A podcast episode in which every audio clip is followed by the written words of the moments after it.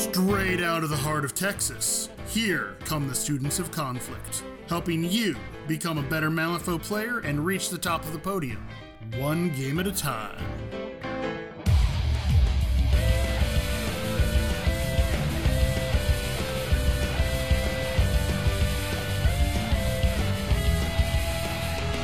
All right, welcome to Students of Conflict. We are Clay, Nick, and Doug. Hello. Greetings. Hello. And we are trying to become better Malifaux players. We're leveling up ourselves and hopefully leveling other people up as well. We do that by interviewing top third players from the Lone Star Conference playing in Malifaux tournaments across the US. And sometimes we pull in top third players from other uh, North American faux tour regions who journey to ours. Uh, we are not trying to capture uh, these guests' entire tournament journey. Uh, we just want to take an in depth look at a single game from each of them. What were the key decisions that they made before the game and during the game? And now that they're looking back at the game, what are the things that they learned that they can pass on to other people? Our basic format is to interview our guests all at once, just as soon as possible after the tournament. Well, it's all fresh in their minds, so we can get some good crossflow between them all. Rather than publishing one long marathon podcast, we break it up, releasing one individual podcast per guest, helping people level up one game at a time. Tonight we're speaking with Maeve, John, and Andre. Hello. Hello. Hello. Awesome. These wonderful folks came in second, third, and first, respectfully, respectively, respectively. I am gonna get this right. June Malifaux Monthly Tournament held in Houston on the 10th of June, 2023. To be fair to you, though, we also took the podium respectfully. We did. Yes, it was a very did. respectful tournament. It you was. It was. We're going to be releasing these discussions with them as episodes 10A through C. All right. So, John, congratulations on the placement, and it is fantastic to have you here on the pod. Congrats. Hey, thanks, man. I'm really happy to be here. Legitimately been waiting to get on this podcast for since you started. Again, we are super glad to have you here. Um, it's always, uh, uh, longtime listeners know that I'm always trying to turn this into a Bayou podcast, and uh, I am very, very happy to have a Bayou player. Oh, my goodness. and we get the banjos. And of course, I just happen to not be playing Bayou. D- Doug had that loaded up, man. He said, I'm ready to I'm, ready to fire Yeah. that off. Oh yeah. And I, I had that dance, you know, I practiced the dance beforehand. Mhm, mhm. Yeah, and the dance is like perfect for for an audio media, Yeah. you know, like Yes. podcasting. It's really, but so dead serious listeners, you have got to come to the Houston GT because um, we will we will play that music and we will get to see that jig and it will be fantastic. Yeah. If you come to the GT, I will do that dance for you there. Yep. I'm thinking when we do Bayou Best in Faction, I think that that is where that dance has got to happen. If you're not dancing the whole time, it's not. It's not even a Bayou faction focus. You know. Yeah, no doubt. It, it might happen during the Bonanza Brawl Now we're talking. because it's a bonanza. So, so what's this about a best in faction? Am I going to have to start learning how to play Bayou? What's happening? No, you gotta let me. Dude, let me have this, man. Come on. Come on now. Like other big GTs and stuff, we're going to be doing some uh, Best in Faction awards this time around.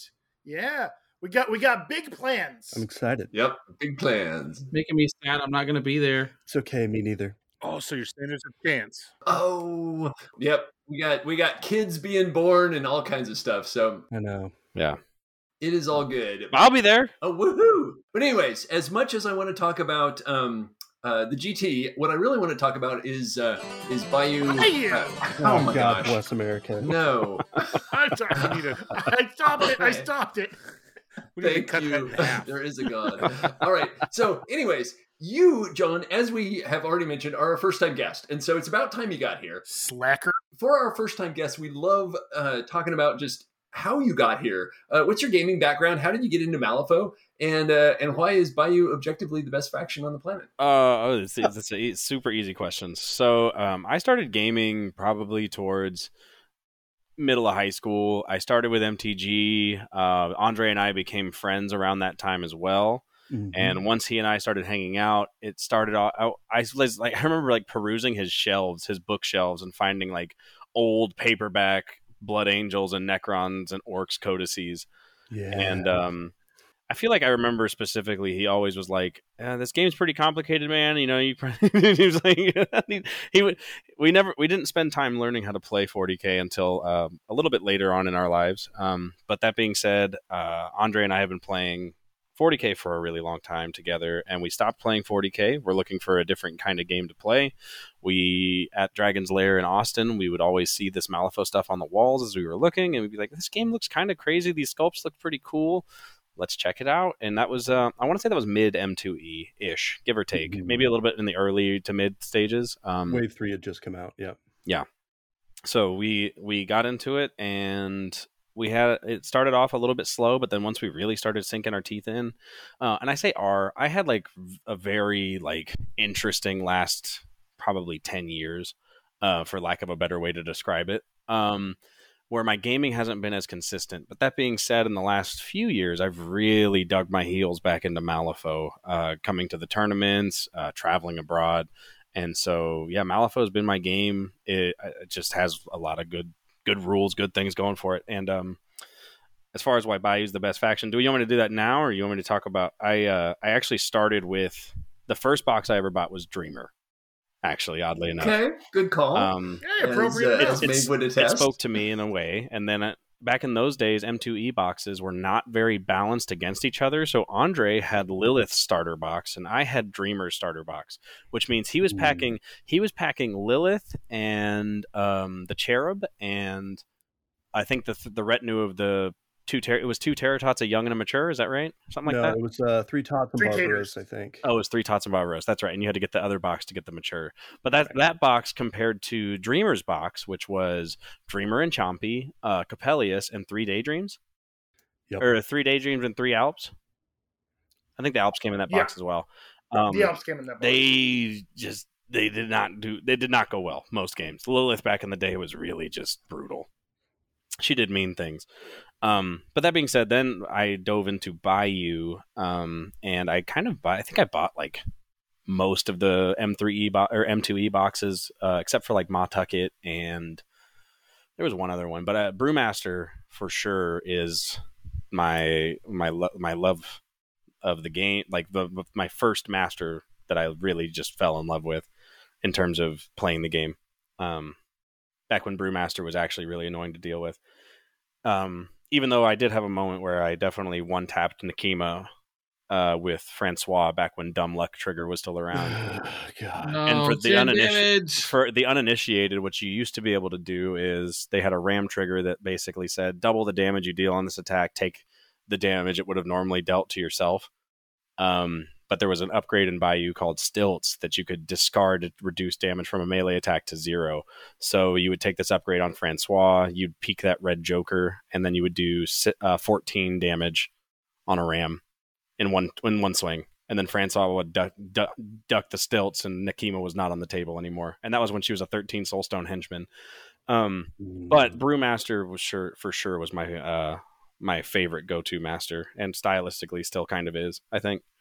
Yep, sounds fantastic. So thank you. Thanks for taking us through that. Mhm. Um, we also like asking uh, all of our guests an icebreaker question uh, for the episode. And so, what is your favorite uh, front of card ability? I guess just ability. They're all in the front, but uh, in the game, and why? Uh, Drunken Gremlin Kung Fu is by far my favorite. Drunken Kung Fu. Awesome. Could you describe that for listeners who may not be familiar with that? Absolutely. So Drunken Gremlin Kung Fu is essentially treat this model treats all negative flips as positive flips and vice versa. So that includes on if you have distracted, it becomes a good thing. If you if you spend focus for some reason, it's a bad thing. Um, if your opponent has serene countenance, nice. Um, if you're suffering negatives of damage flips, double nice. Because basically you treat damage flips as well that way so it applies to all flips. And that being said, the reason I like it so much is a it just completely oozes flavor. It is so flavorful. Okay, What does it taste like? uh, it tastes like um. Like winning. You ever seen that show Moonshiners? Okay. If they if that show had uh, a combination of smell-o-vision and taste-o-vision, it's what that tastes like. It, it mixed with the dust from your TV. The thing about it is, is it's not like an overpowered ability. You know, nobody's like, oh man, this this thing is so broken. Uh, it's not overpowered at all, but it does create this interesting dynamic in hand management and when to cheat and how to cheat in ways that your opponent has to kind of think on the fly about and that you also have to think on the fly about. Because normally it's like oh i'm going to cheat up to make sure like if i can't beat your duel i'm going to cheat up to put you on a negative. But it's actually the opposite. You want to cheat down to put me on negatives. So if you don't want to throw away good cards but i still like flip flip decent well throw that good card away and let me get those positive flips if you really want me to. Um, and at the same time it like creates these interesting interactions where it's like oh you're disengaging? Oh man. Be a real shame if we tied here. And then you just on positive flips you can cheat it. Yeah, double positive. It goes from double negative to double pause, correct. right? it's actually worse to have Oh be gosh. disengaging for brewmaster to have multiple models engaging the target because you get the positive flips back um but yeah no i think it's just a very flavorful very like cool kind of it's it's a rare ability it's only on moon shinobi and brewmaster 2 but i think because of that it feels like a an interesting and very unique and situationally powerful ability. Rezzers do not like that ability I can believe it. Yeah. I can believe it. No, that's fantastic. Thank you so much. for sure So, all right, um, that uh, going to shift to looking at a single game from this tournament uh, from each guest. And so, yeah, what, what game, which round are you talking about here, and why? I am going to be talking about my round one game versus Christian. Uh, before it's asked, I played on the Shipwreck Beach uh, map on, from Nice. Doug's Maps, and it's I pick, I was stuck in the top right corner. So going into this game, I I wasn't sure who to play because I had taken about a four month ish, eh, three like three month ish break from Malifaux, um, just to kind of like reassess some things, get some stuff in my life squared away, and then uh, We'll oddly enough, I, I one of the driving factors to go was Maeve had hit me up and asked if I she could borrow some models for my um my gremlins, and I said, yeah, sure, I'll be there, and I decided to show up. And that being said, you ended up borrowing Doug's models, so you know I I wasn't hurt or anything, but uh It was it was all a ploy to get you out here. yeah, it was. Uh, yes, the secret plot. But that being said, uh, I had taken a break and was coming back feeling pretty good, and didn't. But I didn't know what I wanted to play. Um, I was kind of torn between a few different masters, particularly Brewmaster Wong, and who I ultimately picked for this uh, objective was Ulix. Um, and so to run you through the list that I had selected, uh, it was Ulix one with Penelope the Totem, uh, Old Major with two gremlins in a ghillie suit, Bo Peep, the Sow, a Swine Cursed with Inferiority Complex, a Piglet, and the Lucky Effigy. And Christian was uh, tailoring a list that was kind of designed, I think, for cursed objects. Um, oh, and I had a, a cache of seven soul stones for what that's worth. Um, Christian's list was Seamus with the Whisper and the Copycat Killer. He hired Dr. McMourning 1. Oh, we ran Seamus 1. He hired Dr. McMourning 1 with the Whisper, as well as Madame Sybelle, Bete Noire, and De- the Dead Doxy with no upgrades. And he, so he ran Seven Stones as well. Got it. Got the double master thing coming in, both of them. There's some evilness there. So, Uh, yeah, uh, I think in cursed that's objects, it's a very, very powerful choice Mhm. to make. Um, having fewer activations and significant active, like very significant activations as well, combined with the fact that Seamus and McMourning are two, like if you're not very careful about how you take them out, are very difficult to take them out. Got it. So, for this game overall, what was your biggest lesson that, that you took away from this game, or kind of the biggest theme from the game? I definitely will say that this game for me, a it just really helped me knock the rust off. Uh, I felt a little Heck yeah. rusty going in, but then like as I was playing, I was just like my synapses started reconnecting. I started experiencing neuron activation, and then I, I um, I just felt good about it. But the problem was is that I didn't really think through my game plan very well. And in hindsight, I know I would have done things a lot differently. Um, Okay. but the biggest the biggest takeaway was like time management and honestly how important it is to be wary of my time while playing because the chess clock was my bane so to speak but it was like also my biggest boon in terms of learning from the game. Um, because i think the game ended and he had 25 minutes or so left on the clock and i was i was timed out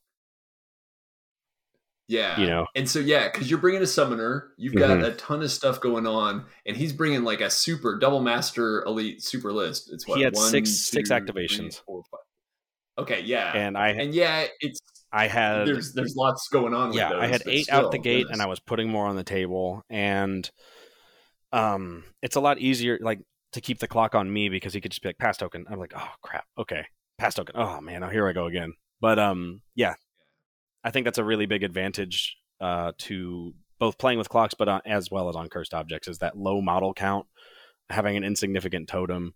It all just kind of plays very nicely in that that kind of environment. Yeah, no, that makes sense. So you normally one trick, don't you, or do you normally play a bunch of different masters within within a tournament? generally speaking, I'm either all in on one master or I'm trying to go for a Scorpius. Um, Okay, and that's like how it's been. So, like for example, at Nova, I Scorpius by you in the Masters, and then I played nothing but Brewmaster in the uh, the Open. At the GT, I I or uh, at uh, Captain Con or at GT, I tried to Scorpius. At Captain Con, I ran Ulix uh, five games in a row.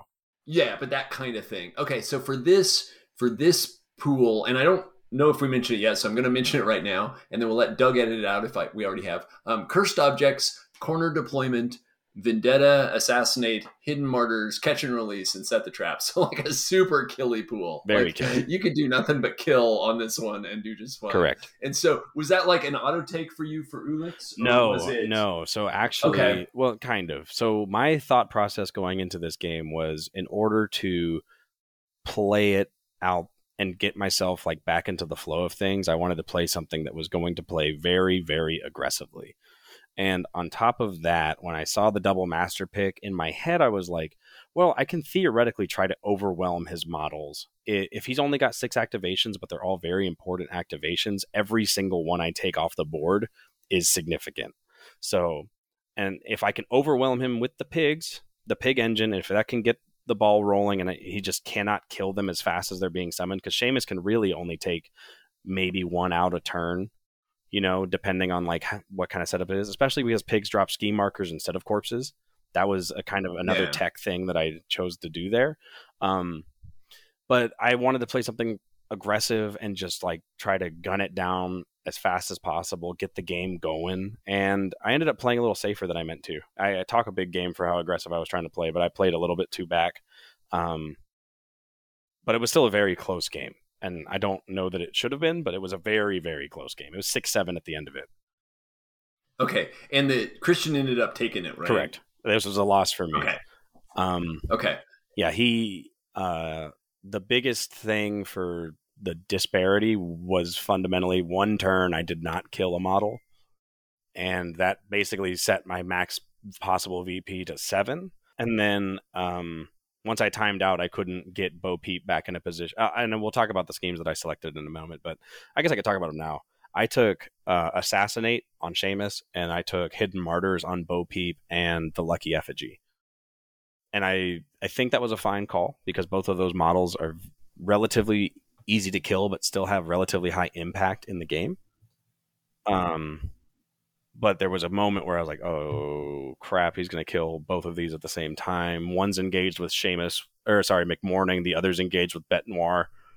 That that is a recipe for pain. Yes, right there. and I I flipped decently well uh, after the lucky failed to put up its aura and def- to defend itself, and Bete failed to kill it, and uh, Bo Peep was able to run off and basically dodge McMourning, and the lucky then proceeded to die the next turn, and I was like, perfect, game plan secured. I, I'm I'm interested in your thought process when you saw first when you saw Seamus, uh, what you were thinking that you were going to be facing, and and how that tweaked your list building, and then when you saw the crew hit the board and you saw that it was Seamus and McMourning, what that went through as far as you're like, okay, now what do I need to do different? Can you talk just talk me through that a bit? Yeah, sure. That process actually happened really quickly because it was I saw he locked in Seamus and then immediately I obviously I selected no master or no second master and he had selected McMourning. So I immediately before the oh, list Oh, yeah, gets that's built, right. I saw oh, Yeah, oh yeah, okay. McMourning it's McMourning Seamus. Okay. Right on. So I already kind of knew generally what was going to be happening is McMourning is going to be like this distraction carnifex kind of effect, if you're familiar with the term, um, where he sits on one part of the table is very like threatening, but isn't necessarily going anywhere too fast. Because McMourning is not a very fast master. He's got a bonus action push, but um, it was going to be centered around my models are very difficult to pick off and kill. Uh, Bete Noire has her bury. Seamus has his teleports. McMourning has his self heal every time he attacks you. The copycat killer is insignificant. Madam Sybelle is a hard to wound uh, henchman who can reduce your duel totals uh, and an aura. And um, and the dead Doxy was dead top of turn two. So you know it it um but it did tweak my list building a lot. I hired something that I wouldn't normally hire in Ulix, which is a swine cursed with inferiority complex. Normally, my Ulix lists involve um, hiring a hog whisperer and taking an extra piglet. And then what I can do there is I'll have tools for the job off the hog whisperer, which lets me draw that top card off the top of my discard when I flip high and I can then use that to summon. Um, and then having two, or I guess replace, but then I have two piglets that are strategically significant members of my my team that can go run around. They get to activate turn one if I can turn them into swine cursed gravy, you know. But this game, I felt that I needed to have something that could ignore terrifying and manipulative. I needed something that could ignore those uh, abilities, uh, and it ended up paying off quite a bit. Um, and that swine curse survived to the whole end of the game. And could you talk through the the pool that you took? You had seven stones. Was that about right, or do you wish that you had had another inferiority complex on there? And, and especially with a summoner, you need a lot of stones for summoner. So, like, yeah. So I will elaborate more on this. Like, I think when I talk about kind of hindsight choices that I could have made. Um, that being said, the one inferiority complex ended up being uh, all I really needed um, at this stage. Uh, again, I didn't want to put two upgrades out on pigs because if I turn them into war pigs after the fact, then I lose that upgrade, and it's two stones down the drain. So I only really wanted the one, and then that way I only I can turn that guy into a war pig if I need to in a pinch. But generally speaking, that I'm going to try to um, just leverage that model. And so Bo Peep ended up like getting him out of harm's way with McMourning and kind of kept him at an arm's length. So I think seven cache is pretty fine. Um, the old major is a pretty tanky model as long as you have stones, um, but you don't necessarily want to go too heavy on your cache because, like, yes, it is nice to have.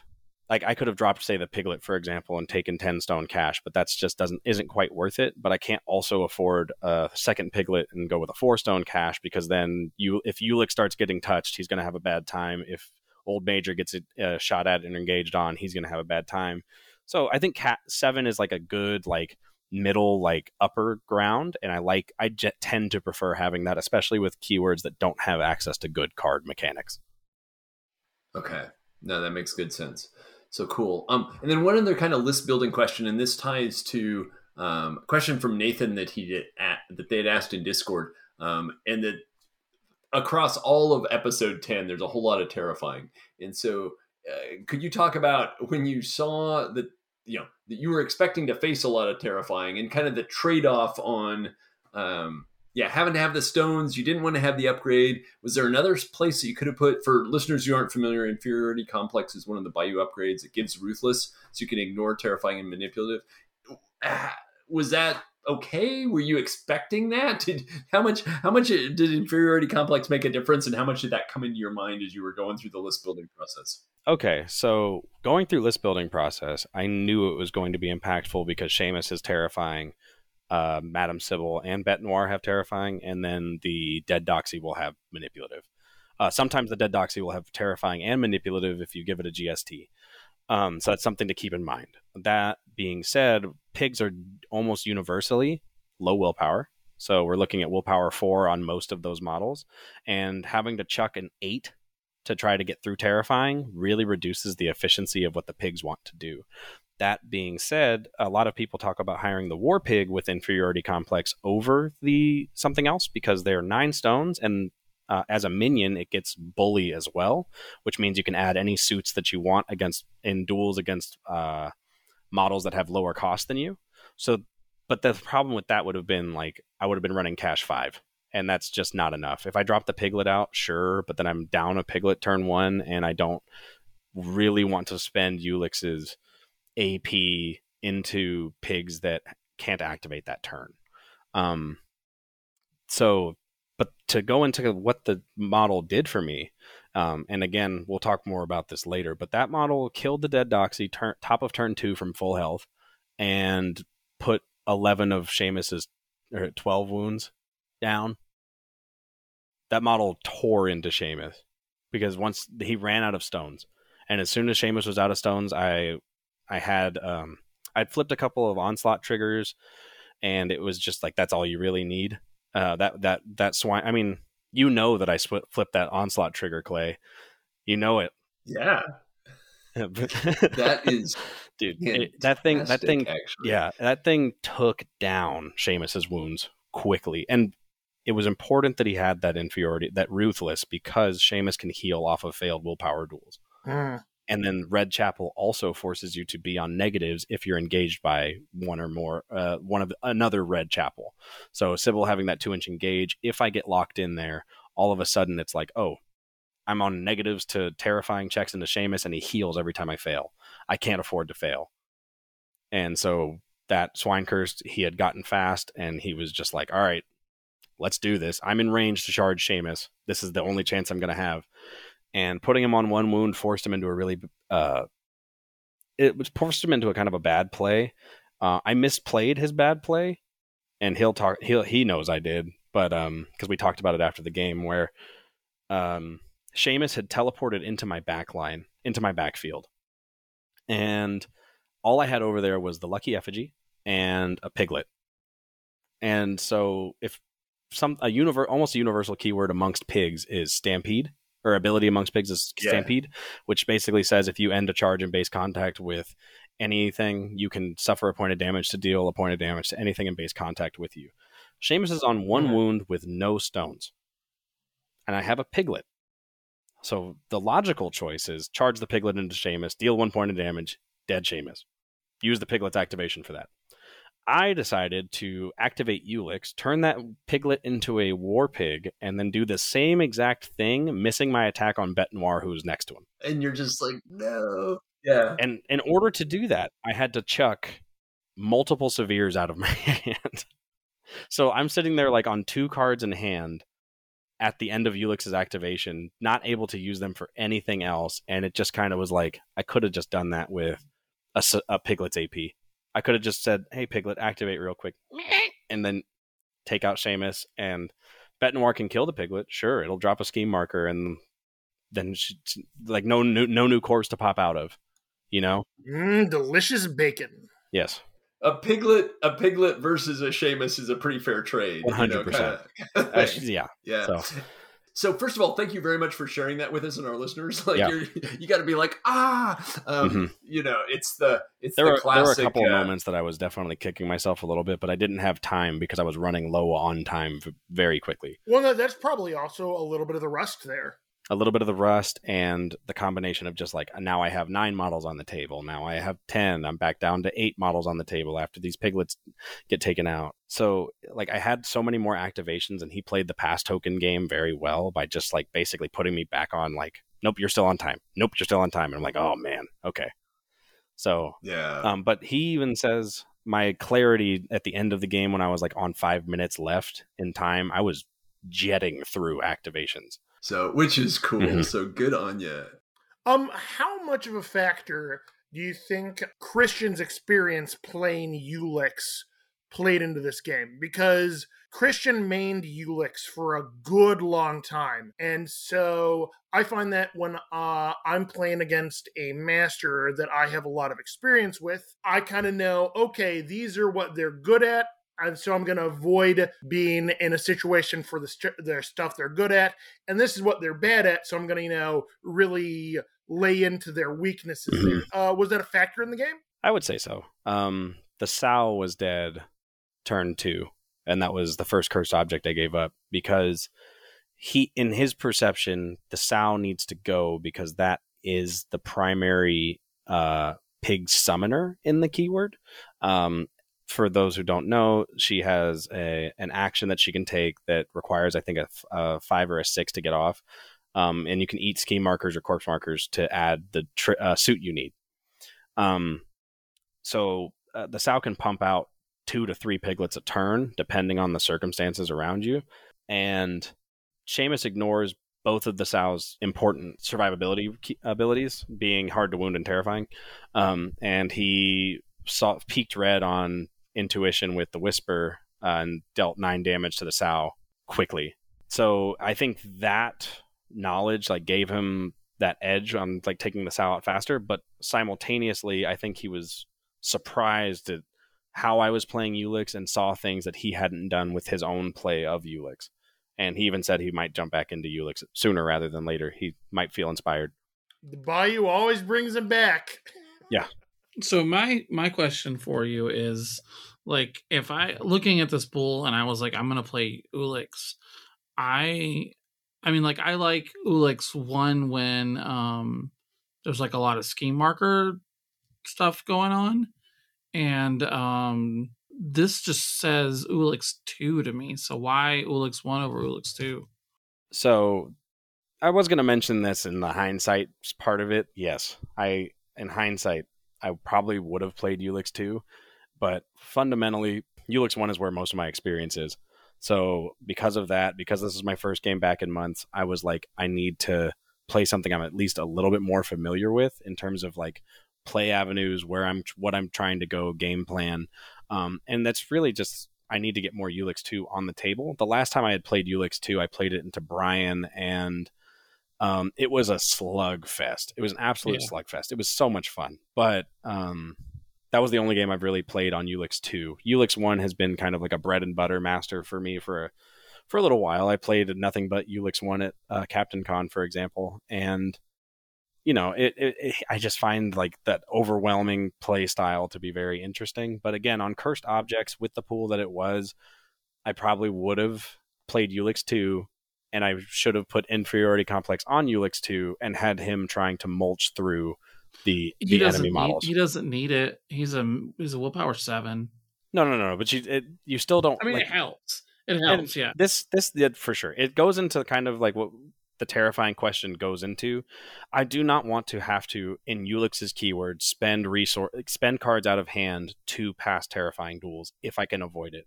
And on top of that, it's good against manipulative. It's good, and the the swagger means you can get double value out of a hog whisperer. So like the hog whisperer can stab Ulix, give him an AP. He can spend that AP walking forward, and now all of a sudden your master is uh, six inches up the board with focus and that is um, pretty pretty pretty good.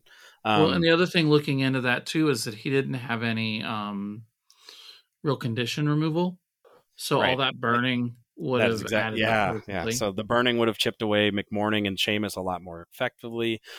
That min three with Stampede um, would have been kind of very scary for uh, Bête Noire to deal with because Ulix can basically in one activation just put her if he flips well if he flips well he can actually put her down and because Bête Noire has eight wounds? Is it eight or seven? It's seven for eight cost with uh, the fade away built in. So yeah. So uh, they can fade away the um the damage on the attack but like at that point she's very mortal um i think ulix 2 would have been the correct call uh, in this matchup, especially because you're not going to focus as much on summoning in cursed objects. You don't necessarily want to, but um, I would have probably still hired the swine curse with inferiority complex as well, because even if you're not using bacon beeline to turn things into war pigs, that swine curse being able to move, I think it's move plus two up the board, um, and then like you know the sow can put out piglets that you can use to then bake bacon beeline into models for burning and then turn them into war pigs should they survive. Um, there's ways to kind of play that. And like i said in hindsight i should have played ulix 2 but familiarity and just jumping back in feet first ready to just play some pigs that's what i went with. Yeah no for sure. That's that's yeah. definitely i mean that's you know same thing with dreamer one. You mm-hmm. gotta you know especially that first tournament you're going to for a while knocking the you know the rust yeah. off and and learning it. Um anybody that with Ulix 2 though, Bacon Beeline is so good. Even if you don't grow up a pig, just just throwing piglets in, it's delicious. It's delicious. Yeah. Right. It's so much extra movement and it's so much burning. It's just so good. No, that is cool. And that's also really good, just the discussion that there on, yeah, this might be an objectively better test, but it needed more prep, you know, which you didn't have because life happens. And so, Correct. yeah, the advantage of going, you know, and so, yeah, objectively better, maybe, except for then it might not have been a one point differential. It might have been, I mean, you might have won, but I mean, it might have been ugly just because you're like reading the card. And again, you know, I think the closeness of the game and the the fact that it was a high scoring game as well demonstrates that yes, I was giving up points because I mean, Seamus Red Joker killed the uh, uh, Sal, and then I want to say uh, McMourning polished off a full health War Pig, no problem.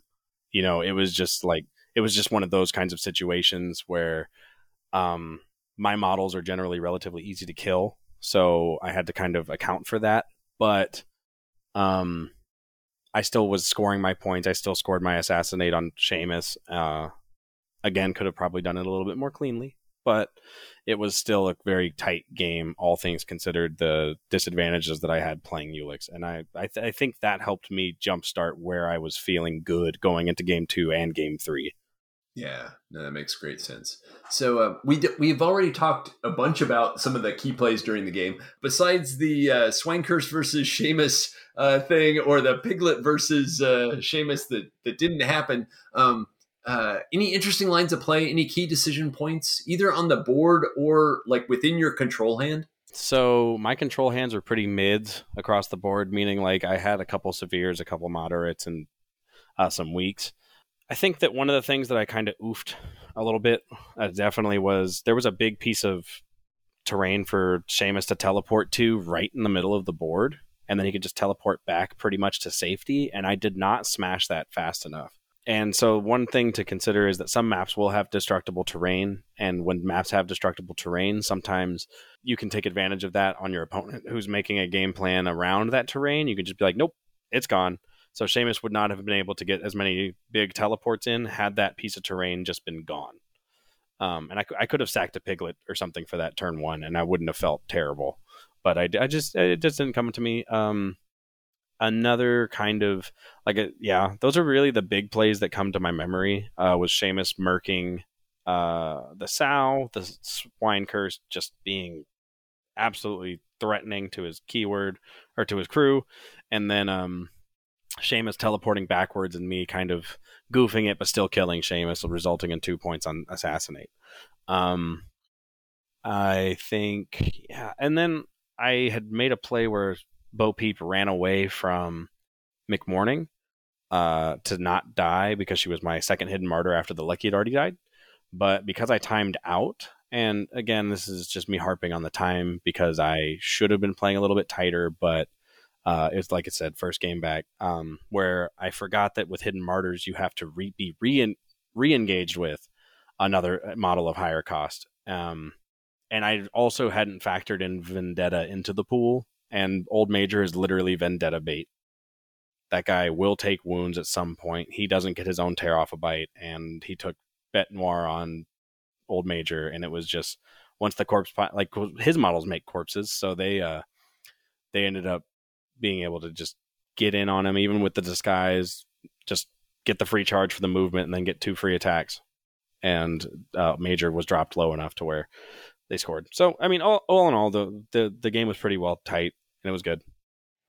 No, but that's some great points and some great little like tidbits of things to watch for for Mhm. for folks at, at any level. So totally appreciate that. For sure. Uh, MVP model. Who who who brought home the MVP trophy there? definitely, definitely that swine cursed. Um, Heck yeah. that model did so much work uh, as intended. Um, I did forget bully into the dead doxy, but I I flipped the onslaughts anyway, and Okay. so um, but you, so yeah, bully into the dead doxy means that I can onslaught as many times as I want. Just yeah, or that you can pick the suit, Yes. right? If it's a Yes, minion. correct. Yeah. Okay. And so yeah, the uh, the minion abilities on upgrades are surprisingly easy to forget. Yeah, absolutely. so- you don't normally if see you don't them. normally take them on minions, yeah. And so that is great advice. Are we talking about the dead doxy or the dead dandy? Because you're talking about manipulative and making corpses. Uh, oh, pardon me. I meant that when his models died, they still made corpses. My models die, they do not make corpses. Some of them don't. The piglets make scheme markers instead. Yeah. The uh, old major can make scheme markers instead when he dies with uh, demise delicious bacon. Okay, and he didn't try to convince you that his if it is a doxy that his doxy had manipulative, did he? Don't tell me that, dude. Because because they don't. Okay, either, even if it did, it wouldn't have mattered because the only model that attacked it was, in fact, um, the ruthless swine cursed. Okay, cool. So it didn't Just matter, but Double checking. yeah. So you know, we see we learn new things every day talking to Andre. Um, Yes, we do. Yeah, I'm. I'm totally like we do. Andre may not, but Yes. we do, and we Right. appreciate it every time you're on here. Yeah. Oh my goodness, that's great. uh, okay. I, I heard reading a, the card explains the card.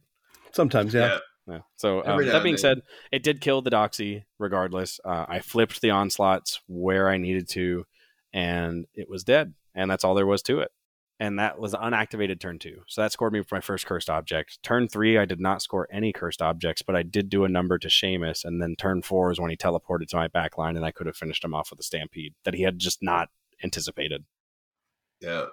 No, and that is uh that is just a great discussion and a, a good thing for yeah, the little ping damages that you can sometimes get, whether it's with black blood or a stampede or whatever, is uh hmm Not having to flip a duel for it is just golden. pushing pushing somebody off of terrain so they take falling damage, you know, or destroying slamming terrain out from under somebody. All of those kind of like just one point makes all the difference kind of things are happen a lot. So no, that's great. So already, um, after the game, we uh, listeners will know that we love asking about uh, uh, advice for kind of bottom third, middle third, and top third players. And so, uh, what kind of advice would you give for a bottom third player, somebody who's facing your crew, facing the pigs for the first time, uh, and and then what's like the big gotchas that your crew has? Okay, so if you're playing against Ulix for the first time, um, he is not traditional summoner necessarily. Um, what he focuses on is taking piglets that are either summoned or starting on the board and turning them into larger, more terrifying pigs. The swine cursed and the war pigs being your primary beater pigs. Um, but Ulix focuses primarily on buffing the pigs and making them either tankier or have a better reach because pigs are almost universally reach zero. So, but just be prepared to be overwhelmed and to focus down your targets because if you leave a war pig, for example, on three hit points and it gets to activate, um, Old Major's aura is insane. That model is is like you probably want to kill that model as fast as possible if possible. But he's ten wounds henchman with. Uh, I usually run him with the ghillie suit, so he has disguised as well. The aura is within six of Old Major when a model activates. It gets to add rams and positive flips to damage on its melee attacks, which means that, I guess it's all attacks, but anyway, but rams for pigs means tear off a bite, which means every single swing they make, if they're not stunned and they can declare the trigger, they're healing two every swing. And war pigs, for example, are reckless. Swine cursed have access to fast via hard knock life, which is a Wong thing.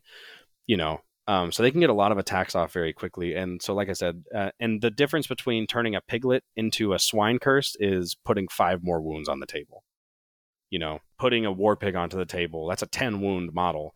And if I took three summoned uh, piglets, for example, and turned two of them into swine cursed and one of them into a, um, we'll say a wild boar or even a squealer would be fine because then it'll cost you, you basically do the difference between the model you're trying to summon and the model that you're summoning off of to set the TN. You can turn Swine Curse into War Pigs on eights. You can turn Squealers, which are five stone models, into War Pigs on twelves. You can turn Piglets into Swine Curse on twelves. And so your game plan is to buff your pigs and overwhelm. Yeah, so they're gonna get big. Yeah. Uh, so watch out for that.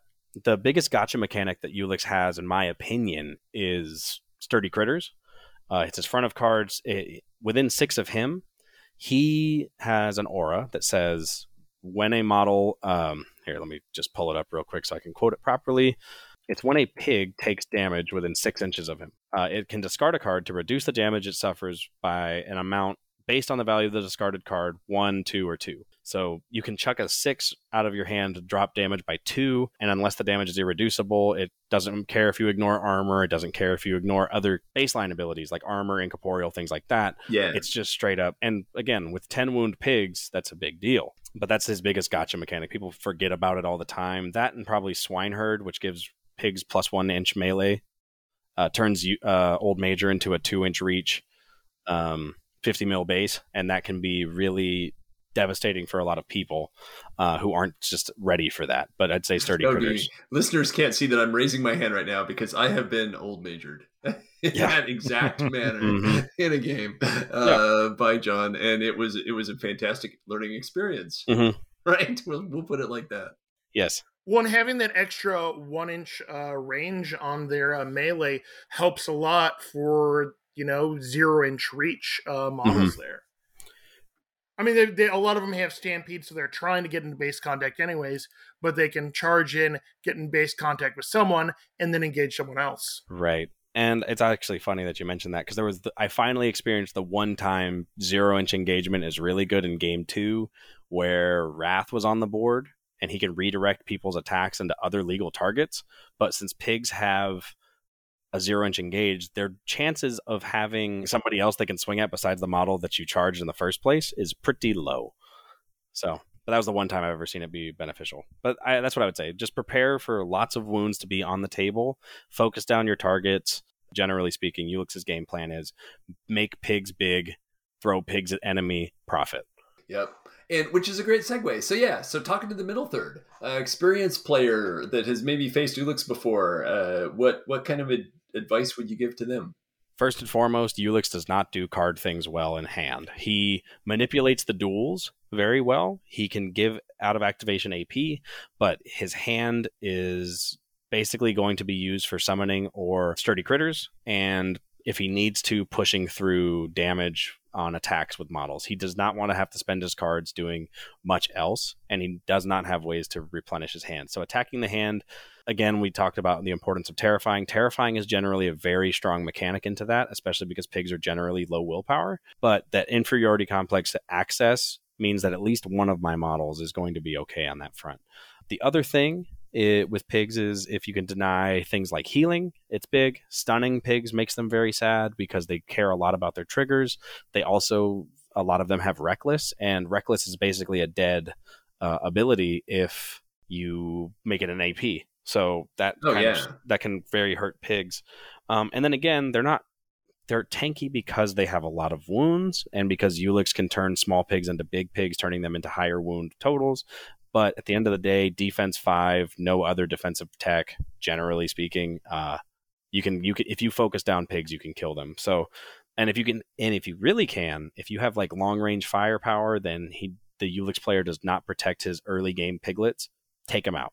Take him out as fast as possible because that is exactly his game plan is to get those pigs into bigger pigs, give those pigs fast via reckless or hard knock life, and then throw them into the closest model and try to wipe it off the table as fast as possible. And then uh, you can also take advantage of that uh, zero inch engage, although be wary of that because swine cursed in particular have heroic intervention. So, like, if you think you're going to reach game of swine cursed, it's very difficult. It's very difficult to do so because of that heroic intervention. It needs like a five to get off, and then also there's a lot of frenzied charge. So things like butterfly jump, you have to be a little bit more wary of because you want to keep them at that two. In, like if you have, let's say, uh, Nekima with old um, inhuman reflexes, just to rub the salt in that wound a little bit for Andre, um, Appreciate it. or Brewmaster two. Brew, Brewmaster two is a fine example. Or, or uh, he could have just as easily said uh, first mate with butterfly jump. Yeah, first mate, kind of the same thing uh, because he's got yeah, because I've been schwacked that way. Yeah. yeah so it uh, so if you have butterfly jump you can be like oh i'm gonna get out of there i'm gonna get out of dodge i have frenzied charge oh well i'll keep you at my engagement well it's if it's a swine cursed i have heroic intervention so like the zero inch engagement is a weakness i remember a game in particular versus nick where he played misaki and i played pigs and it was unfortunate because they have such big bases i could not fit between some parts of the map with uh, slot machines on them and with extended reach, it's very hard for pigs to get in there on Katanaka crime bosses, for example. Um, and if I would have just had that extra little bit and kept Ulix within six, I would have been able to make swings on his models regardless of not being able to charge them. And I just, I learned a lot playing pigs. I've learned a lot playing pigs. It's been awesome. No, that's great. So, about the top third? What kind of uh, advice would you give for yourself? Uh, maybe what do you wish that you'd done differently? And you have talked about some of these, but, but yeah, would like to hear a summary on that too. Yeah. Um, again, um, Maeve asked a good point about um, Ulix 2 versus Ulix 1. I think I would have played Ulix 2 in this matchup specifically because uh, Cursed Objects is hard on people who summon and have squishy models that are significant. Pigs are significant, they just are mindless, so they can't activate when they're summoned, but they also don't give away pass tokens. But that being said, uh, aside from that, I think when learning Ulix, definitely commit some time to Ulix because he does tend to have very long turns where if you're not like on top of when you're summoning, how you're summoning, managing your cards well, you can feel very weak. And I think a lot of people have this negative perception of Ulix because he's lacking certain qualities that they might find in a stronger master, um, where you have like ways to draw cards multiple times a turn, or you have ways to uh, nerf your opponent more effectively. Whereas Ulix is very brute force oriented. And if you can play into that and not dwell on the weaknesses, dwell on the fact that your pigs get literal positive flips to damage for free practically, uh, and are healing themselves, that making their wound pools even larger, uh, and just like embracing that that brute force mindset with with pigs, and also using demise delicious bacon is just very slept on. I think a lot of the time because being able to say, oh, this piglet goes and dies over here. I drop a ski marker when, instead of a corpse marker. And then you say, oh, and I scored, set the trap. Got it. Scored, leave your mark. Got it. You know, or denied, leave your mark. You know, um, sabotage, things like that, where there are these like interesting lines of play that you can take because of some of these abilities. But generally speaking, like you have to put time on the table with Ulix, especially Ulix 1, because you need to know when and how you're going to get your summons out and also like o- obey masters know that like you can't dump enough AP into some of these models sometimes. But Ulix has Penelope a totem with a, a pig specific obey. Hog Whisperers, same kind of thing. Himself has the Herdem action. So sometimes, you know, you just take the Herdem action on a pig to get it further up the board or to advance your game plan or even just give it focus if you've got nothing better to do with your turn. Um, and again, inferiority complex with swagger gives more value there as well, where you can say, I spend Penelope's action trying to hurt him that pig with uh, inferiority complex. It's going to take a walk and it's going to gain a focus. So you're turning two AP into one out of your your your insignificant totem. Yeah, no, that's super. But yeah, spend time with Ulix if you want to learn how to play Ulix because you want to short like get your time management on lock and um, be prepared to make risky decisions that are either going to be really big for you or really bad. You know, if you can kill models faster than they can kill yours, you're in business. Yep, that is awesome. So cool. Thank you. Yeah. I'm just happy John was back to the uh back to the tournaments.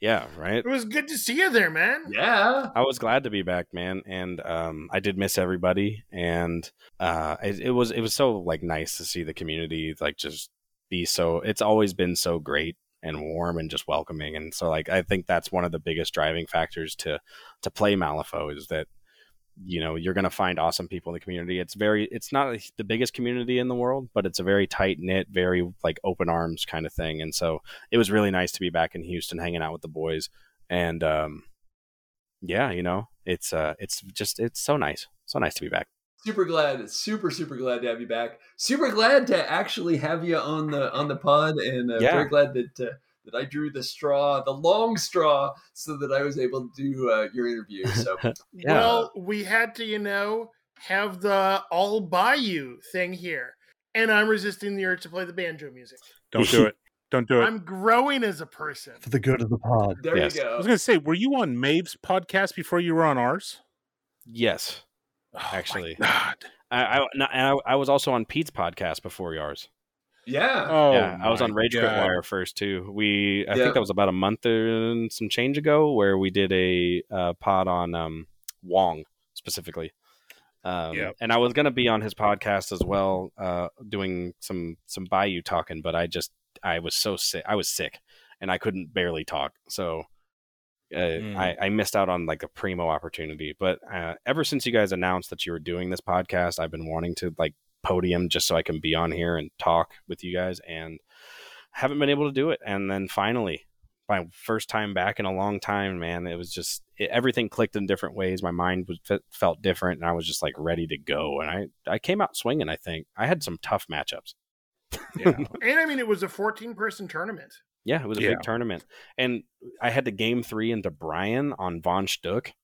That's Hmm. an that's an intimidating matchup, and That's I, a- I was able to to win uh, in the end on that, and yeah, so Good for you. Congrats. Anyways, uh, any uh, final comments or plugs? I'm just I'm really glad to be here, and thank you guys for doing this. This is an awesome pod.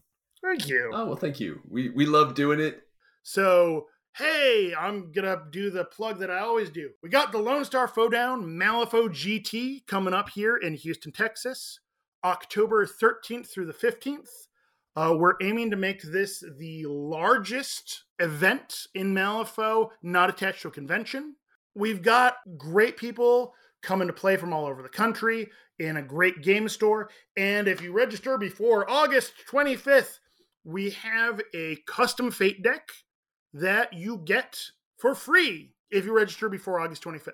So come to the Lone Star Down and see if you have the biggest hats. All right. So, all right. Well, thank you very much, and we will talk to y'all later. Farewell. Fairly well. Adios! Students of Conflict is brought to you by Top Dog Design. Check out topdogdesign.com for all of your Malifaux terrain needs. Top Dog Design, 3D printable designs to enhance your tabletop. Students of Conflict is not an official product of Wyrd Miniatures LLC. All intellectual property belonging to Wyrd Miniatures is used with permission. The views and opinions expressed in this podcast are those of the speakers and do not necessarily reflect the views or positions of entities they represent. Any content provided by our guests and or hosts are their opinion and not intended to malign any group, club, organization, company, individual, or anyone or anything. Woo!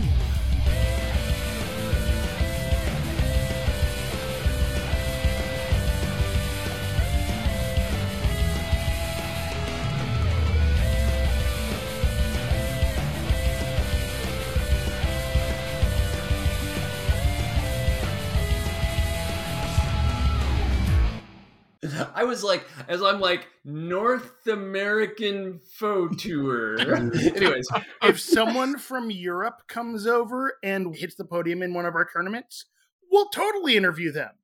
heck yeah. So anyway, We are not biased against other continents. all right. TM. TM.